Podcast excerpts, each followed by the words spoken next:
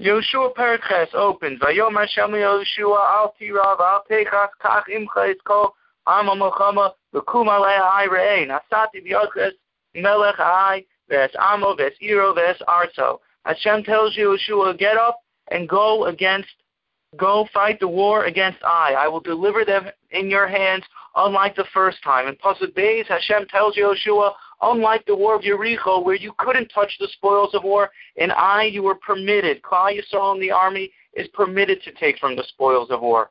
In Pasuk Gimel, through Pasuk Tes, Yehoshua tells Klal Yisrael how they're going to go about this war. This war they're going about by doing an ambush.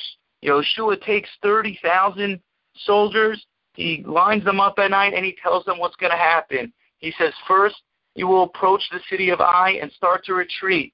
The second is going to think that you're losing when you start to retreat. Then we're going to have a platoon of 5,000 soldiers that are going to be on the backside of Ai that are already going to be camping there from the previous night. When you start retreating, the soldiers are going to come from the back end as it draws out the people of Ai that are coming out of the frontal part of the city in order to go to war with you because they're your since you're retreating, they're going to think that you're losing. Then they're going to think that they're winning the war. Then the group of people that are performing the ambush in the back of the city are going to come out and burn the city down and destroy everything in sight.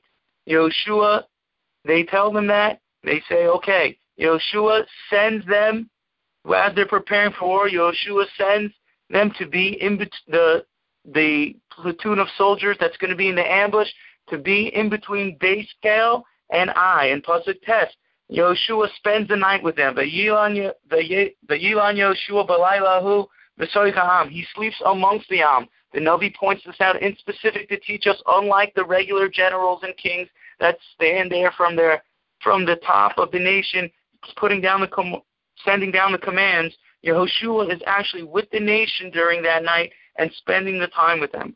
Pasuk Tes through Pasuk Yud Daled, Yeshua sends the 5,000 soldiers between Ai and Beis Kel in order to start the ambush. Pasuk Yud Daled through Pasuk Chav Gimel, they they carry out the ambush and they go to the war. In Pasuk Yud Ches it says, "Vayom Hashem Yeshua Nate Bekidon Asher Biyacha Ki Biyachet Nena." Raise your spear up and go to battle, because I will surely deliver the eyes, the people of Ai, into your hands in Pasuk Chav Gimel through Pasuk Chav Tes, they cap, they go to war, they destroy everything in sight, they capture the Melech of the Melech Ai, they capture him alive, they they take him, they kill him, they hang him in the gallows, but they don't leave him overnight. They take him down before sundown, at sundown, as the halacha teaches. From Pasuk Lamed Beis to Lamed Hay, till the end of the Perek, they win the war. Yehoshua takes Klal Yisrael and the original stones that they had carried when they crossed the Yarden, bring them up to Har Grizim, Har Evel, and read them the brachim and the brachas and the kolos. And Pasuk Lamed Behonim as Mishnah Torah Moshe Acher Ksav Lifnei Yisrael.